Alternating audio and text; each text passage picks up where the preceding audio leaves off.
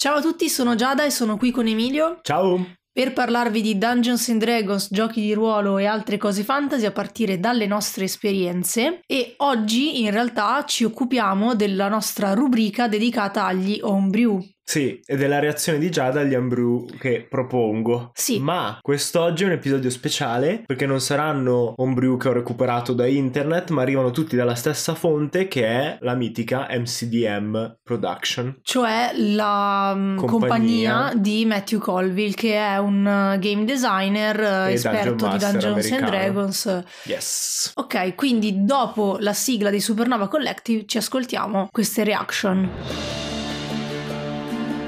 Mentre salite i gradini della torre che scricchiola e geme sotto il peso dell'oro accumulato in secoli, sapete già che dovrete affrontare un drago. Ma questa volta sono due. E hanno un microfono.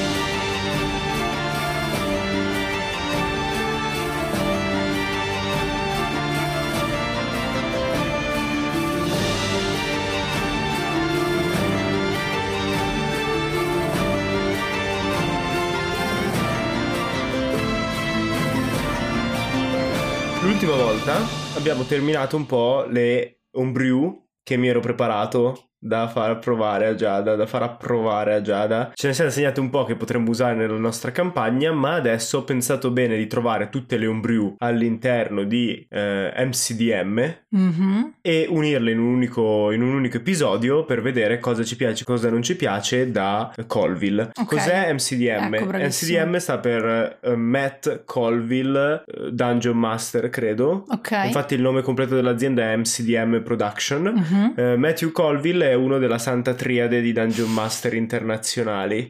Ok. Con Matthew Mercer c'è anche Matthew Colville. Il terzo è? Non me lo ricordo, Chris Perkins Eh, nel mio cuore. sì. Non mi ricordo normalmente che adesso credo che sia Brennan. Ok, però è Chris ritirato. Perkins rimane è un'essenza. Sì, è lui, è Ok. lui. Il santo Perkins. Chi è però Colville? Colville un Dungeon Master lo faceva da anni e ha iniziato a fare video su YouTube spiegando come fare il Dungeon Master e dando consigli vari finché poi non ha costruito un'azienda. In pratica è una delle varie aziende che esistono in America e che ormai iniziano a diventare tante e corpose che producono materiale per la quinta edizione. Colville ha un approccio che vorrei dire prende le cose migliori dell'old school, non tanto nel senso delle meccaniche di gioco, perché sono adattate alla quinta, ha provato ogni tanto a fare qualcosa per la quarta, ma poi ci ha rinunciato, grazie a Dio, eh, ma nell'idea di, di cosa giocare. E ha fatto uno sforzo, è quello per cui è diventato famoso MCDM, per simulare il eh, management, la gestione di castelli, seguaci, eserciti, in particolare in due libri, Stronghold and Follower Mhm. e eh, Kingdom and Warfare. Ok. Che quindi ti permette, se non vuoi soltanto che siano un background per la tua storia, di giocare proprio, avere il tuo castello, la torre del mago, poi puoi comprare espansioni che ti permettono di ricercare nuovi incantesimi, hai tutte delle meccaniche per avere dei seguaci che puoi giocare in alcuni momenti o mandare in giro a fare missioni per te. È molto figo, è il mio sogno prima o poi di usarlo da qualche parte. Stronghold and Follower ce l'ho tra l'altro, non ho ancora Kingdom Warfare. Però poi ha fatto anche, sempre per questa idea di recupero di old school, questa rivista, visto che non esiste più una rivista di Dungeons and Dragons vero e proprio, Dragon Plus è un po' meh, eh, che si chiama Arcadia. Ne ho già Mhm. parlato altre volte nel Sì. podcast, è molto interessante. E alcune delle meccaniche che avevi presentato erano comunque di Arcadia. Sì, erano comunque di Arcadia, adesso non- dovrebbero essere tutte nuove quello che ho messo, però comunque le, le rimettiamo insieme un attimo. E eh, la cosa interessante è che uno dà lavoro a una marea di eh, game designer, anche italiani, tra l'altro dentro mi sono accorto facendo questa ricerca, perché ogni volta ci sono tre, eh, mi sembra si siano fermati a tre articoli adesso, però tre o quattro, di cose utili per il gioco. Ci sono avventure, ci sono oggetti magici, ci sono incantesimi, ma tutte cose che potete prendere e usare nel vostro gioco. Mhm. Ci sono anche meccaniche, io ne ho selezionate un po', sono tipo 7 o 8, che dovrebbe essere il numero di homebrew che siamo riusciti a fare ad ogni episodio, e alcune le uso già nel- nelle nostre campagne, però adesso vediamo cosa ne pensa Giada, se ne, se ne è mai accorta che, le- che non erano quelle del manuale base. Oh, no, è ovvio che non me ne sono accorta. Chi l'ha mai letto il manuale, base? cioè, non- non- non-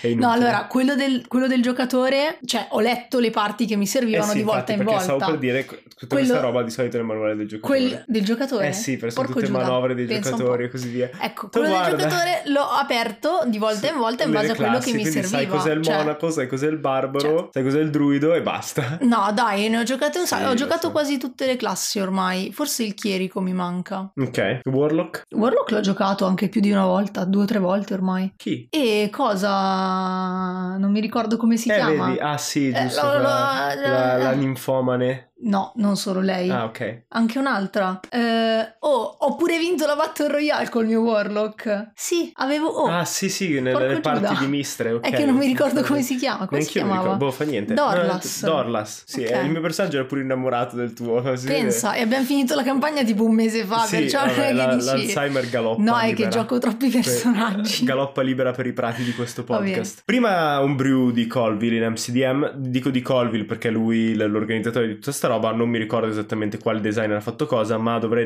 ricordarmi in quale volume c'è cosa. Ed è la manovra di gruppo. Cioè, è l'idea di avere un tipo di reazione Mm. che ogni personaggio può imparare, ok? Che poi può usare solo quando viene triggerato da quello che succede ad un altro personaggio. Cioè, per fare un esempio, quando Girien disarma un nemico, Rogar può usare la sua reazione per prendere l'arma. Perché Ah, è una ok. manovra che Rogar ha preso d'accordo con Girien, però occupa soltanto la reazione di Rogar. Ok, e funziona solo quando appunto è Girien a disarmare un nemico. Sì, cioè tu hai un'abilità in pratica, una reazione che puoi prendere e che funziona soltanto eh, per un trigger specifico. Ok. Che poi non è così specifico come Girien, ma dice quando un alleato entro 5 piedi da te fa cadere, disarma un nemico, puoi prendere l'arma e... E c'è un eh, numero massimo di abilità che si possono apprendere in questo modo? No, non c'è un numero massimo di abilità. Mm. No, forse c'è, scusami, E- è pari al, al- al bonus di competenza. Urca, quindi comunque Quindi, andando, sì, cioè è salendo 4, diventano 5. anche tanti. Perché l'idea è quella di simulare il fatto che combattete assieme Sì, eh, ci sta, figo. E però l'altra cosa è come, cioè, che, che costo ha? E adesso te lo senso- dico. La- però prima, e questa ovviamente è disponibile anche per i mostri, quindi Mhm. se, siete, se siete dei Dungeon Master è ancora più interessante perché potete fare meccaniche di gruppo che si triggerano a vicenda Mhm. e quindi fare anche quando hai mostri che non hanno reazioni leggendarie o azioni leggendarie puoi comunque fare qualcosa nel turno degli avversari e poi vabbè ci sono nell'articolo ci sono anche opzioni di background apposta per queste cose tipo combattente nella falange o robe del genere o abilità apposta che possono essere costruite sopra queste, a queste reazioni quindi cioè hanno espanso un po' il sistema non è soltanto quello Mhm. che sto raccontando come si apprendono a te piacerà un casino perché si Mhm. apprendono soltanto narrativamente con un montaggio alla Rocky Ok. cioè tu descrivi il montaggio del tuo allenamento, come vi allenate Figo, insieme che- e poi sta al Dungeon Master a decidere se farlo diventare un tiro o Ok. se consuma semplicemente il vostro downtime. Ok, che è simile effettivamente a una roba che avevamo fatto con Girien e Rogar. Quando Eh, avete multiclassato, cioè Eh no, era Girien ha- prima ancora. Ah no, perché è giusto perché abbiamo dato le abilità speciali a Girien che ti permettevano di usare altre armi da Esatto. guerriero come armi da mono. Esatto, perché avevamo fatto il montaggio in cui Rogar le spiegava come utilizzare le armi da guerriero e Girien in cambio gli spiegava come utilizzare entrambe le mani Ok. per, per attaccare. Quindi avevamo fatto qualcosa di simile. No, volevo fare una battuta su, su come ha fraseggiato la frase, ma non la farò perché sono un bravo host. E niente, no, eh, cioè è figo, non diventano troppo forti i personaggi, cioè nel senso mi immagino appunto quando iniziano ad essere 4 abilità per ogni personaggio, sono 16 abilità Sì. speciali senza nessun costo, Però cioè devi- basta che io ti dica noi ci alleniamo così ottengo questa cosa. E questo è interessante perché ci aiuta anche a capire il design del, diciamo, Matthew Colville Universe. Sì? Quando fa design, eh, lui è molto, ehm, a differenza di Matthew Mercer o di Perkins, Mm. legato alle meccaniche. Ok. Quindi se ci pensi il suo costo non è tanto nell'apprenderlo, che vabbè comunque sprechi risorse downtime. sì, Perché eh, poi arriviamo all'altro senso- discorso di tutte Mm. queste robe che funzionano meglio con un contesto più generale che poi vi dico. Mm. Però co- sono tutte cose che si contendono l'uso della tua reazione. Sì. Quindi, dal mio punto di vista, intanto i miei mostri ce l'hanno comunque perché è un sistema simmetrico. Mhm. Quindi, se ce li hanno i PNG, ce l'hanno anche i PG. Cioè, se ce l'hanno i personaggi non giocanti, ce l'hanno anche i personaggi giocanti e viceversa. E poi, almeno come è scritto da Colville, ovvio che ognuno poi può fare quello che vuole, ok? Poi, dall'altro lato, c'è anche il fatto che eh, non mi puoi fare un attacco di opportunità se usi quella reazione. Mhm. Quindi diciamo che secondo me il vantaggio che crea momenti narrativamente narrativamente interessanti, dando la possibilità ai giocatori però di sfruttare una meccanica. Tra l'altro ho trovato anche il termine, c'è un termine tecnico quando cacchio ho sentito stamattina mi sono già dimenticato, ma c'è un termine tecnico di quella roba che parlo sempre che mi dà fastidio nei giochi troppo narrativi, mm. è tipo ludo, ludo narra- eh, coerenza ludo narrativa. Mm. Per cui le, la narrazione deve avere un corrispettivo nelle meccaniche e le meccaniche devono avere un corrispettivo nella narrazione. Okay. Questo è un sistema in generale l'MCDM Universe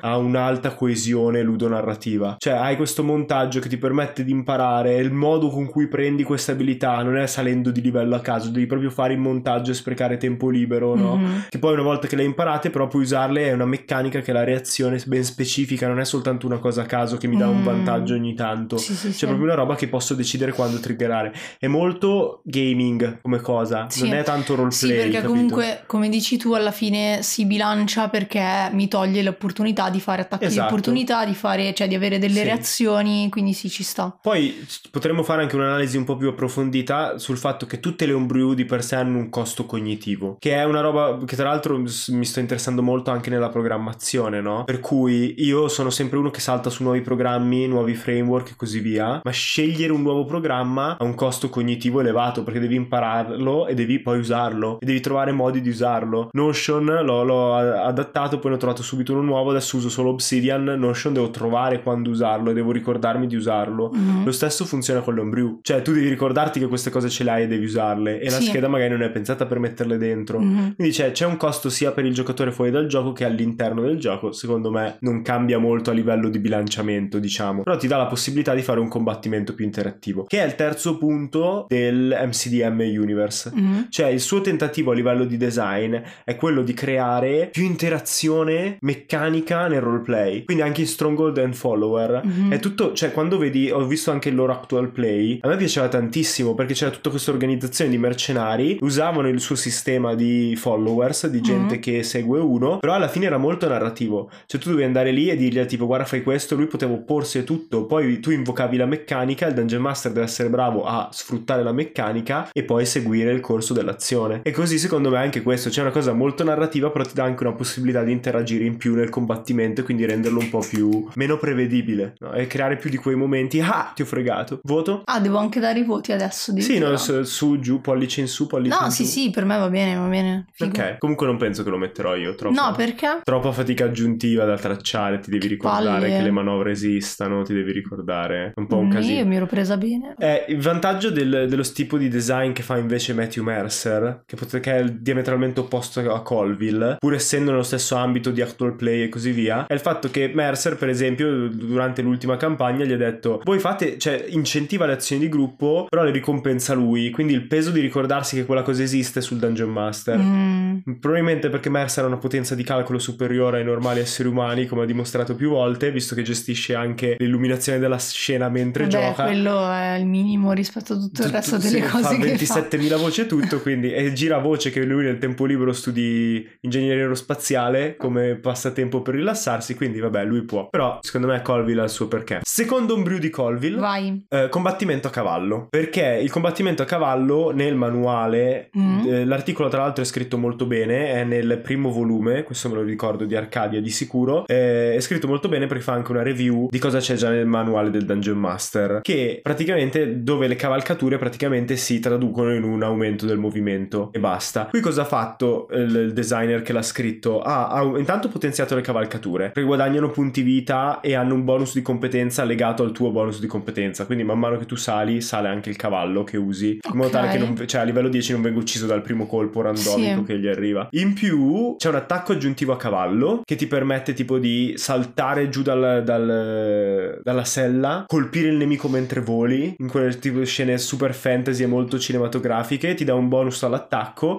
ma se non lo colpisci cadi a terra rotoli e finisci prono e tra poco arriviamo al contesto di design che volevo dire su Colville e così via. La cavalcatura può prendere da sola disingaggio scatto eh, e schivata mm. ok? E disingaggio e scatto funzionano per il, il suo cavaliere. Quindi l'idea è che tu sei talmente in sintonia con la sua, tua cavalcatura e ci sono anche cavalcature specifiche quindi può essere anche un basilisco o un grifone o un drago e così via che lui si muove da solo seguendo il tuo volere. Quindi mm. scatta dove vuoi co- gratuitamente. E anche questo se pensate a quello che dicevo prima sui combattimenti momenti più interattivi, se avete due parti a cavallo che si scontrano tra di loro, hai gente che si posiziona ovunque sulla mappa, che attacca, disingaggia, si insegue, si attacca a vicenda, creature con movimenti diversi che devi tenere in conto, è molto più dinamico mm-hmm. come combattimento. Poi invece il eh, cavaliere ha la possibilità di usare la sua azione bonus per fare un'azione del, del, delle statistiche della creatura, che hanno azioni tipo il cavallo può scalciare per esempio, mm. o il drago può sputare fuoco, c'è anche un modo per diminuire la potenza dei mostri, cioè è un articolo molto corposo che fa tante cose, però ti permette di poi usare il cavallo la, o la bestia che scegli anche come attacco aggiuntivo. Quindi mm. magari tu come guerriero non hai un attacco ad area, però vai a cercarti una cavalcatura che ce l'ha, che spruzza acido in un cono e puoi usare la sua azione bonus per farlo quando serve. Non è così potente, anche qui non sbilancia il gioco. L'idea è che è proprio pensato per simulare un combattimento a cavallo, quindi due cavallerie che si scontrano, oppure una serie di cavalieri che attacchi personaggi, o viceversa i personaggi che attaccano una linea di fanti. Devi proprio creare quella specie di combattimento. È ovvio che se lo fai contro mostri base, cioè se metti una manticola e metti quattro personaggi a livello 1, ma tutti con un cavallo da guerra, no, adesso non so a livello della manticola, però se metti a livello giusto probabilmente la fanno fuori in frettissima. Mm. già soltanto nella gestione dello spazio, se ogni volta attaccano e poi disingaggiano e se ne vanno, è molto più facile. Mm, vabbè, cioè nel senso sono costruite bene, quindi è difficile dire di no. Però, boh, cioè, rispetto all'altra mi fa impazzire di meno, diciamo okay, così. Ma quello che mi interessava sapere da te come giocatrice, ce la vedresti proprio in D&D in generale? Come espansione proprio di Dungeons and Dragons? Oppure in un setting apposta che abbia un po'... In un setting apposta, penso. Che abbia più dinamiche da fare sì. West? Così. Sì, no, anche proprio dinamiche dove effettivamente sono tutti dei cavalieri. Mm-hmm. Perché me la immagino bene in un party dove tutti hanno effettivamente una cavalcatura fare una cosa del genere. Sì. sì, cioè perché un po' il discorso che facevamo anche altre volte, se si sceglie di dare queste possibilità soltanto a uno o due del party e gli altri tre, quattro, in base a quanti sono, sono semplici giocatori e personaggi di D&D, non lo so, cioè a un certo punto non dico che sia squilibrato a livello di meccaniche, se come dici tu comunque è tutto studiato per fare in modo che non sia squilibrato, però a livello di eh, sensazioni che ti dà, no? Lui è il personaggio più figo perché cavalca una un roba grifone, fighissima eh. e fa un sacco di cose cose nel suo turno, poi arrivo io, lancio un incantesimo, l'incantesimo va a vuoto sì. e ho finito il mio turno. Però capito? è figo, in questo senso anche penso un mago ha un modo per lanciare un incantesimo, se ho a vuoto puoi continuare a giocare sì. perché il tuo grifone può artigliare Eh, quello è molto figo, infatti, cioè eh, ce lo vedo di più per personaggi che di solito, appunto per gli incantatori, è figo se il mago con il suo bastone sta cavalcando il grifone, sì, a parte che adesso me lo sto immaginando che vola, in realtà no, eh, corre, carica, sì, terra, lancia, no? lancia l'incantesimo mentre è ancora distante e poi finisce il turno con la carica del sì. grifone. Tra l'altro, l'altra volta abbiamo parlato del, dell'altro ombrew di Colville che è Quella il, dei... di Arcadia, ACSI, sì. ti permette di fare combattimenti aerei. È un mm-hmm. po' mhm. complicato, quindi non lo ripeto, andate ad ascoltarvi l'altro episodio di reazioni delle ombrew se volete risentirlo. Sì. Però l'idea è che in quello non puoi volare a rasoterra e attaccare altri personaggi che non sono in volo. Sì. Quindi è interessante fare un mondo in cui hai questi due sistemi di combattimento e la gente combatte quasi sempre così sarebbe estremamente figo perché sono combattimenti molto più dinamici. A terra è classico DD, quando prendono il volo, quando finalmente arrivi a creature che possono prendere il volo, combatti anche in modo aereo. Cioè, eh sì, è molto figo. È, è molto dinamico, cioè... ti schianti contro il fianco di una montagna, all'improvviso sul, sulla vetta della montagna i due grifoni si scontrano sì, uno sì, contro sì. l'altro mentre vi lanciate sì, Sì, cioè io me lo immagino appunto in un'ambientazione dove appunto tutti quanti sono, non so, una truppa di, di cavalieri. Eh, oppure ad alto contenuto di magia il mondo mondo che ci sono un sacco di creature draghi, magiche. con un sacco di draghi, quindi sì. ci sono i vari cavalieri di draghi. Sì, è Old Valyria, no? Eh, Quando sì. avevano 2000 draghi esatto. e quindi tutti i personaggi importanti. Mi dà molto anche il vibe di Warhammer mm. Fantasy. E ci sono sempre gli eroi, hanno sempre qualche... Ca- non sempre, sempre, però quelli grossi hanno le cavalcature fighe, le miniature giganti, no? Se, se è bello anche giocare con le miniature di Warhammer se hai mm. poi personaggi del genere.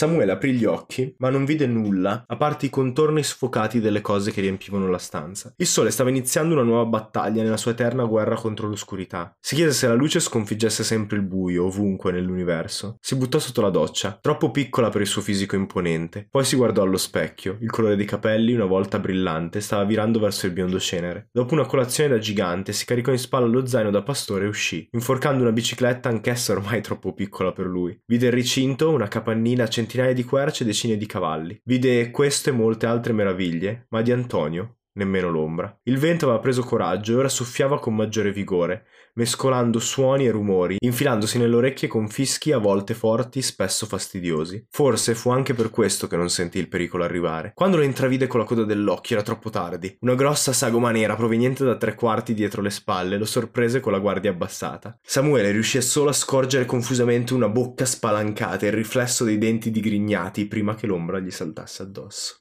E finalmente in questo ciclo di sponsorizzazioni ci raggiunge anche il secondo protagonista di Stibia che è Samuele. Stibia è il libro di esordio di Alberto Cantarello, che è il nostro sponsor, ed è un libro fantasy per certi versi classico, quindi ci sono due adolescenti, Samuele e Sara, che si trovano ad avere a che fare con un mondo fantastico, diverso sì. quindi dal nostro mondo. Beh, è una storia anche di persone normali. Samuele per esempio fa il pastore con Antonio, che è un mm. po' il suo mentore, in Sardegna, quindi è ambientato anche in Italia. Fantastico. come, come si può capire capire dai nomi. Diciamo che le dinamiche, soprattutto all'inizio, si possono capire anche senza essere super amanti del fantasy, che comunque ha delle dinamiche sue, dove i personaggi si comportano in modo un po' strano e non troppo realistico a volte, no? E secondo me è uno dei punti di forza di Alberto, no? Scrivere personaggi comprensibili con cui si sen- ci si sente a casa fin da subito, fino a che non succede qualcosa di estremamente fantasy e sanguinoso che cambia del tutto la scena. E c'è una scena di gore già nel primo quinto del libro, proprio brutalissima, quindi se vi piace anche quel genere ci sta. Quindi se siete interessati a questo libro vi lasciamo il link in descrizione, ma potete trovarlo anche scrivendo Stibia su qualsiasi motore di ricerca.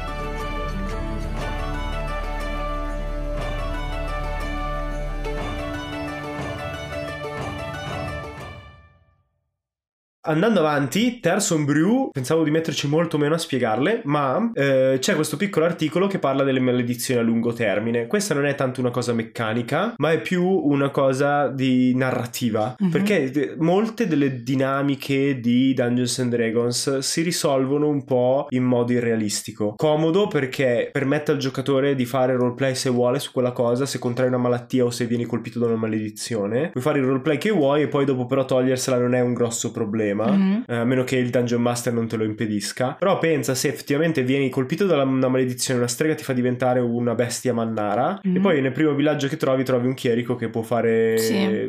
ristorazioni maggiore o minore e ti guarisce. Quello che hanno fatto qui è creare una serie di maledizioni che devi rompere facendo cose specifiche. Okay. Per esempio c'è la maledizione del traditore, può essere lanciata su di te solo quando tradisci un voto. Ok. E quello che devi fare per spezzarla tutto il party deve rivelare un segreto, ok? Ok. T- tutti insieme per, per, dimostrare di avere okay. fiducia l'uno nell'altro e poi devi risolvere il tradimento che hai fatto tu personalmente. Figo. L'effetto della maledizione è che diventi sempre più paranoico, quindi guadagni svantaggi, non ti fidi dei tuoi amici, eccetera, eccetera. Oppure c'era, uh, poi, poi ci sono anche maledizioni sui luoghi, quindi magari c'è un terreno maledetto in cui tutto è non morto, il modo per farle piantare un certo tipo di pianta in una certa notte. Cioè tutte queste cose molto alla The molto Witcher. Bello, figo. Molto narrativo, non è neanche neanche tanto di meccanica, mm. ci sono degli spunti, però l'idea è questa, che è un po' l'idea del costo della magia. Sì, cioè la, la meccanica è nel, nelle conseguenze che ha man mano dandoti esatto. svantaggi e cose, però devi risolverla in modo narrativo. Esatto. Bello, mi piace. E l'ho portato come esempio per far vedere quante cose puoi mettere in Dungeons and Dragons senza che il sistema si rompa. Cioè, poi questo lo trasformi in uno svantaggio nelle prove di caratteristica mm-hmm. o in un meno uno, meno due. Sì, è però... come se fossero, cioè, tipo i punti esaurimento, roba esatto, del genere, esatto. man mano peggiora. Però puoi anche crearci attorno a queste cose un mondo alla The Witcher.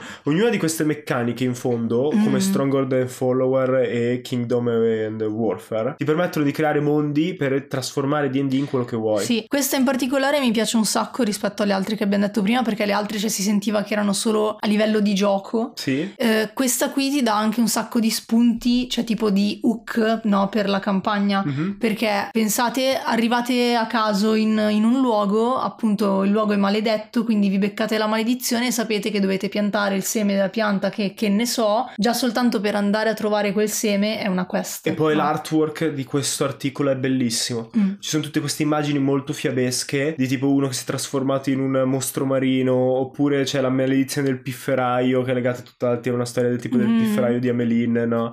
E, e cioè veramente se lo trovate è bellissimo. È tra l'altro, me lo dovrei essere segnato nel quinto volume di Arcadia. Ok. Quindi se siete interessati potete andarvelo a vedere. Eh, l'altro brew che volevo fare è Sporchi Paesani, si chiama Filthy Peasant ed è un, questo è un mod gigantesco che ti Ok. permette di giocare i personaggi a livello 0. Ok. Ok? In pratica come funziona? Tu hai le, abi- la- le abilità normali, forza, le- scusami, le caratteristiche normali, forza, carisma, costituzione, intelligenza, saggezza, destrezza e eh, tiri 4 dadi 6 per ognuna Mm, nell'ordine in cui sono scritte, cioè non puoi scegliere dove metterle. ok. Ok. Poi tiri un dado 4 più la tua costituzione per i punti vita. E tra l'altro, se hai una costituzione negativa, l'articolo dice proprio che puoi morire lì. Mm, E il tuo personaggio viene fatto fuori, devi farne un altro. ok. Cioè, se fai uno e hai meno uno, sei morto. Zero Ok. punti ferita, vuol dire che sei morto prima di diventare un avventuriero, in pratica. Non hai una classe, ma hai una serie di abilità che sono descritte nell'articolo, eh, che si chiamano occupazioni, che facevi prima di diventare un avventuriero. Che Ok. ti danno una- uno o due competenze e basta. Mm, Ok? E l'idea è che tu, ogni giocatore si crea 4 per 3 o 4 personaggi così, sì. che gli piacciono e che dicono questi potrebbero diventare avventurieri. Ok. Si gioca al eh, carnaio, in pratica, funnel. Cioè tu, li- li- non lo so, mi immagino l'idea, no? C'è un licantropo nella foresta, non c'è nessun avventuriero in giro, il fabbro, il carpentiere, la barista Mm. eh, e la sindaco vanno nel bosco per uccidere il licantropo e vengono ammazzati tutti tranne uno e quello è il tuo avventuriero. Ok. Ok, ognuno ne ha quattro, quindi hai il gruppo di paesani spaventati che va a risolvere la situazione, vengono tutti massacrati e da quell'esperienza traumatica e a seconda di come giochi e vedi cosa è bravo a fare il tuo personaggio diventa il guerriero, il mago, Ok, quindi è una sorta di sessione zero giocabile. giocabile, sì, E dove, horror, sì, do- dove, dove scegli, allegra. dove scegli chi, chi è il tuo prossimo avventuriero Sì. buttandoli al macello. Ehm, no, questa non, mi Non ti piace? No. A me piace perché narrativamente ha senso, eh, è molto, marcia molto sull'idea di ti ritrovi a giocare quello che ti ritrovi a giocare. Eh, infatti non mi piace. Ok, ok. Cioè, per me la parte più bella la di iniziare una campagna è nei mesi o negli anni prima. E dove poi vengono uccisi Ecco. all'episodio 4. negli anni prima eh, immaginare il personaggio, immaginare il suo passato, la sua storia, aggiungere dettagli. Qui, cioè, dovendone fare quattro e così mh, poco addestrati, senza abilità né niente, facendo le robe totalmente a caso. Anche la roba di mettere le caratteristiche così come vengono, aiuto. Sì, come al solito, cioè non c'è nessuna pulizia di Dungeons and Dragons, quindi puoi Sì, no, costruirli certo, più pensati. Però boh, non Però che trovo non il senso, classe. capito? Cioè non trovo il senso di, di voler giocare un personaggio a livello zero senza nessuna... Secondo me per certi generi è fondamentale. Se Mm. fai un horror, avere i personaggi a livello zero... Ok, no, allora, allora così ci sta. Cioè, Cioè, se è tu che- mi dici è per fare una one shot horror, Sì, e quelli che Ok. escono fuori, ma anche eh, se vuoi fare una campagna horror, quelli che escono fuori sono da quel massacro lì, sono avventurieri, sono spinti a fare gli avventurieri per quello che hanno visto, per quello che è successo, per quello che sono stati costretti a fare per sopravvivere. Capito che è molto più Mm. facile rispetto che a livello 1 siamo usciti dall'ordine, siamo super addestrati, abbiamo già mm, abilità, Sì. armature, robe. Mm, Ok, poi ho messo come un brew, eh, ma non l'ho descritta perché in realtà è molto semplice. Se andate in Arcadia 14, eh, trovate il grande e il piccolo. Perché Dungeons and Dragons ha fatto la scelta di praticamente non considerare la stazza, cioè hai dei vantaggi aggiuntivi, puoi spingere come se fossi più grande di una taglia, se sei un lossodonte, quindi Mhm. dovresti essere enorme, però di fatto nel gioco cambia poco. Invece, eh, in questo articolo c'è il modo per giocare anche giganti, quindi Mm. puoi fare un party che ha proprio un gigante all'interno e ci sono tutte delle regole, ti aggiungono delle cose, ti mettono svantaggi in altre, Ok. puoi fare il gigante, tante fatine, puoi fare un sacco di cose. Cosa. Eh, questa assieme a quella delle maledizioni ci vedo tantissimo Viola a giocarci proprio a bomba. Sì, io boh, cioè effettivamente una roba minuscola tipo le fatine la giocherei. Eh, sì, dove c'è un ratto ed è enorme, rischia di mangiarvi, dovete scappare. Sì, eh, no, boh, sì, ci sta, ci sta. Se, sempre se ci si mette d'accordo con il party, perché c'è sempre, per me c'è sempre quella roba del arriviamo alla sessione zero, io ho preparato... La mia fatina. Un, no, io ho preparato un personaggio normale, arriva Tizio che, che dice io sono un gigante fighissimo e tu dici ah ma ok. Sì, cioè l'idea sarebbe che io ero abbonato ad Arcadia, mm. ho 16 volumi e poi ho disdetto l'abbonamento perché sono pirla e non avevo tempo di leggerlo, l'ho okay. disdetto. Adesso se volessi riabbonarmi pagherei anche di più, che sono doppiamente pirla, visto che io ero abbonato al giorno zero, avevo la tariffa fissa per sempre. Però sono scemo e però tutte queste robe tu dici io ho l'archivio, lo metto a disposizione ai miei giocatori, sì. tanto non togli valore a Colville, cioè io li ho comprati tutti e loro sì, si sì. leggono l'articolo che gli serve mm-hmm. e basta. È tutto digitale, quindi è facilmente anche condivisibile e, e, secondo me poi uno che vede che è carino e tutto se lo compra anche per sé. Mm-hmm. E poi dici no, io ho, ok, mi faccio giocare con tutte queste robe e poi tutto Arcadia. Quindi se volete ho tutta quella roba lì, ve la potete spiluccare, scegliere quale meccanica volete giocare e così via. Poi le ultime due che cito giusto per completezza, tre in realtà, perché sono complicate da spiegare in un podcast, quindi mm-hmm. magari la prossima stagione faremo un deep dive in ognuno di essi se vi interessa, fateci sapere. È appunto la meccanica legata a Stronghold and Follower, mm-hmm. che ti permettono di avere un keep, che è questa idea proprio da eh, videogioco di strategia un po' vecchiotto, dove hai proprio, tu hai le risorse puoi costruirti il castello e nel castello puoi mettere la torre del mago, puoi mettere la taverna del ladro, puoi mettere la, il tempio del paladino, proprio te li compri, li costruisci e ci sono dei modi per espanderli e ti danno delle abilità in più, ti dà la possibilità di arruolare più gente, puoi fare le selezioni per chi arruoli e così via e ti dà proprio la possibilità come parti di gestire il tuo castello. Che vabbè... Che è strano perché a te piacciono un casino i giochi no, di sì, management. Cioè, ma dico, è, cioè, quello che facciamo già. Eh, ma qui ci sono proprio meccaniche. Cioè, okay, non so sì, se hai mai qui... giocato a Heroes of, uh, of, Might and Magic. No. È, un gio- è praticamente Heroes of Might and Magic in Dungeons okay. and Dragons. Cioè, hai risorse, puoi eh, sì. prendere la tua base, espanderla. Come se quando con i corvi abbiamo conquistato il castello di Barovia avessimo Dicessi, detto... ok, questo è il vostro keep. Lì c'è la stanza dove si allena Girien, che è tipo la stanza sì. dello spirito e del tempo. Però ti dà anche l'abilità di guadagnare abilità aggiuntive. Sì, c'è okay. una marea di roba, c'è proprio un volumone con... che ti permette di giocare. Mm. E poi eh, ci sono vari tipi di keep diverso, ci sono vari tipi di uh, retainers, si chiamano, mm. di, di, seguaci che puoi arruolare. Eh, ci, ci, sono anche eh delle sì, meccaniche. Che, cioè, nel senso, se avessimo giocato così la parte di, del castello di Barovia sarebbe stato molto figo, perché effettivamente quello che facevamo, ma lo facevamo solo a livello narrativo. Quindi c'era l'idea del lì abbiamo messo Sin che gestisce il castello, quando noi abbiamo bisogno di una base torniamo lì, quando dobbiamo allenarci torniamo lì e la gente che sta intorno al castello sono diventati i nostri eserciti. Esatto. Spoiler. E la cosa divertente è che eh, secondo me se volete giocare una campagna tipo Game of Thrones, questa è una cosa fondamentale. Perché nello show l'hanno reso talmente figo nelle prime stagioni che non ci pensi molto, ma il potere di dito corto mm. è i, i, bordelli che possiede, mm-hmm. che gli producono una certa ricchezza. Se vuoi fare un intrigo politico, avere un, un posto fisso dove trovi la gente, che non possono abbandonare perché ci perdono tutte le ricchezze che ci hanno investito, ma che gli producono ricchezze o gli danno informazioni. Cioè proprio se tu scegli la taverna del ladro, hai un posto dove puoi andare a prendere informazioni come se fosse la rete di spionaggio di... Ehm, come si chiama il pelato di Game of Thrones? Eh, stavo pensando alla il stessa ragno, cosa. No? Sì, sì, sì. E quindi hai tutte queste meccaniche dove il party può diventare una fazione proprio perché ha il castello. Molto realistica, tra l'altro, nel Medioevo possedere un castello aveva un enorme valore economico. Era proprio una fabbrica di soldi e di potere. L'altro libro è Kingdoms and Warf- Warfare. Cito anche lì, è un libro gigantesco, c'è un sacco di roba, però l'idea è che ti permette di espandere ancora di più questa cosa a livello dei regni e quindi avere, uh, le, credo che se non mi ricordo male, due meccaniche di gioco. Giochi mm-hmm. come parti normali di D&D, ma poi puoi vedere a volo di uccello e gestire proprio l'intero regno. Se sei tu il monarca, no? E okay. il controllo del regno. Anche qui molto da videogioco, non a caso Colby scriveva per videogiochi prima. Mm-hmm. E poi ha questa meccanica di warfare dove su una plancia tipo dama, e anche qui c'è un video di Colville che poi vi lascio in descrizione, ma in questa plancia tipo dama puoi muovere le tue truppe che hai e che hai guadagnato con il keep e così via. Ok, questa cosa mi sa che l'avevi già detta. Sì, perché volevo usarla anch'io, poi alla fine non l'abbiamo mm. usata. Però se, se secondo me è molto intelligente perché così hai anche una gestione strategica e tattica della battaglia e poi dopo puoi entrare dentro nella visuale dei personaggi per fare delle scene dei combattimenti più piccoli. Ok. Però hai proprio un andamento della per battaglia. Le, sì, la bat- tipo le battaglie campali, campali sì, figo. Sì. Eh, ci sta. Magari al posto della roba della dama metterei qualcos'altro, giusto perché boh, la dama è un po'. E no, serve proprio. Cioè, Sì, proprio, no, è boh, proprio fatto a ranghi, muovi le truppe sulle sì, caselle. ma dico come, come, sim- Ah, come sì, vabbè, ok. segnalino Va bene. per le truppe Sì, metterei vabbè, qualcosa metti- di più Puoi figo. mettere i tuoi segnalini, quelli trasparenti in PVC, dove ci metti dentro l'immagine che vuoi. Eh, O i gettoni che stanno producendo a Wizard nuovi che puoi modificarti con gli adesivi. Ecco. Contenta già su questa cosa molto materiale, vorrei anche parlare un attimo di tutto il contesto di MCDM che dicevo Mhm. prima. Il contesto è questa idea che Dungeons and Dragons può diventare più realistico e questo ti permette di giocare generi eh, che non potresti giocare Mhm. perché le meccaniche ti aiutano a scolpire il genere. Ok.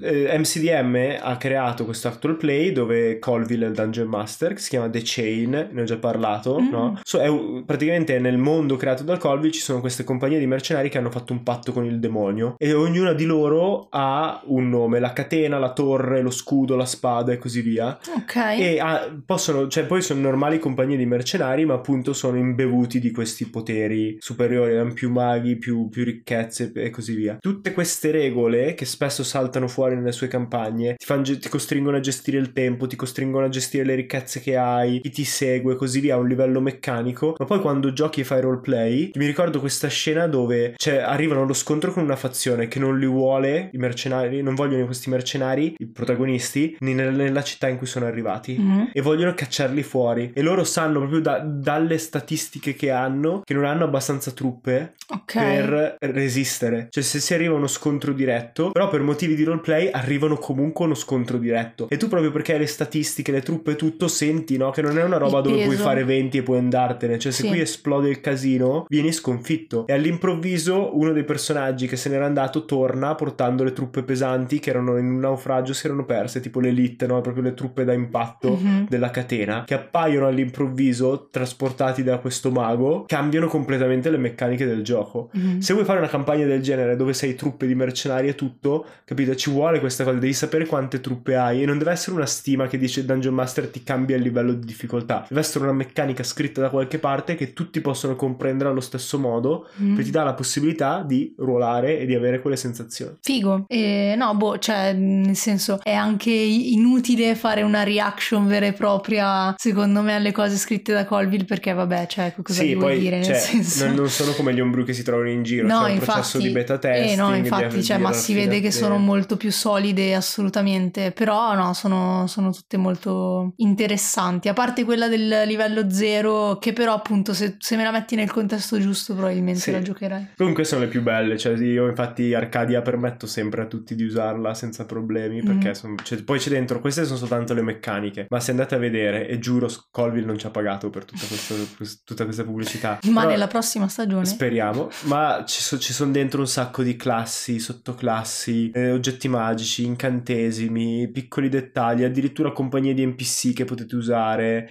Una scritta tra l'altro da Sly Flourish, dell'Esi Mhm. Dungeon Master, che è abbastanza famoso qui in Italia. C'è, c'è proprio un sacco di roba, anche piccole avventure e così via. Ok, quindi bravo Colville e forza, continua così. Sì, e Emilio si pentirà a vita che adesso se vuole riscriversi paga Ma il doppio. che tu sappia, così lo diciamo ai nostri ascoltatori nel caso in cui qualcuno Sì. fosse interessato, si può prendere tipo un bundle Allora, con sì, tutti i Di numeri usciti fino ad sicuro, ora. di sicuro. Mm. Eh, si possono anche comprare i volumetti singoli, cioè Ok. i PDF, eh, ci Sì, tengo a dire che sono PDF, credo che costino 10 dollari, Mm. una roba del genere, oppure potete praticamente versare le- la, la- la stessa cifra, un poco meno mensile sul loro Patreon e come perk ti arriva. Ok, quindi cari Dungeon Master, se vi interessano tutte queste meccaniche interessanti, volete fare una campagna un po' più originale che E vada un po' oltre e ve la cavate con l'inglese, giustamente, eh, abbonatevi a Arcadia MCDM Production. Sarebbe divertente capire se c'è qualcuno interessato a tradurlo in italiano e Mm. pubblicarlo in italiano. E Sarebbe divertente capire se Colville è interessato ad essere sponsorizzato da noi, visto che... Eh, non lo so, non, non penso. Comunque, se volete scriverci cosa ne pensate di questa cosa, potete saltare nel nostro server di Discord, che penso che a questo punto della stagione sia diventato il modo principale per discutere di queste cose. Trovate il link in descrizione dove ci sarà il thread in cui parliamo dell'ombrù di Colville Mhm. e così via. Oppure potete anche scriverci per mail a draghi.microfono chiocciolagmail.com draghi.microfono chiocciolagmail.com e a sto punto possiamo anche dire che già da di ruolo possiamo lasciarla in pace per questa roba. Sì, beh, vabbè, diciamo diciamo che su queste cose di sicuro chiacchiera di più Emilio. Sì, più robe meccaniche di Dungeon Master. Me, se avete idee su personaggi, avventure così narrative, scrivete direttamente a Giada. E vi ricordiamo se volete sostenerci, sostenere il podcast, di seguirci su Spotify o sulle altre piattaforme, qualora ci stesse ascoltando da altre piattaforme, e di condividere l'episodio. Esatto, sì, sono i due modi più semplici, cost effective per tutti, per sostenere. Se invece eh, vi interessano i nostri sponsor, cercate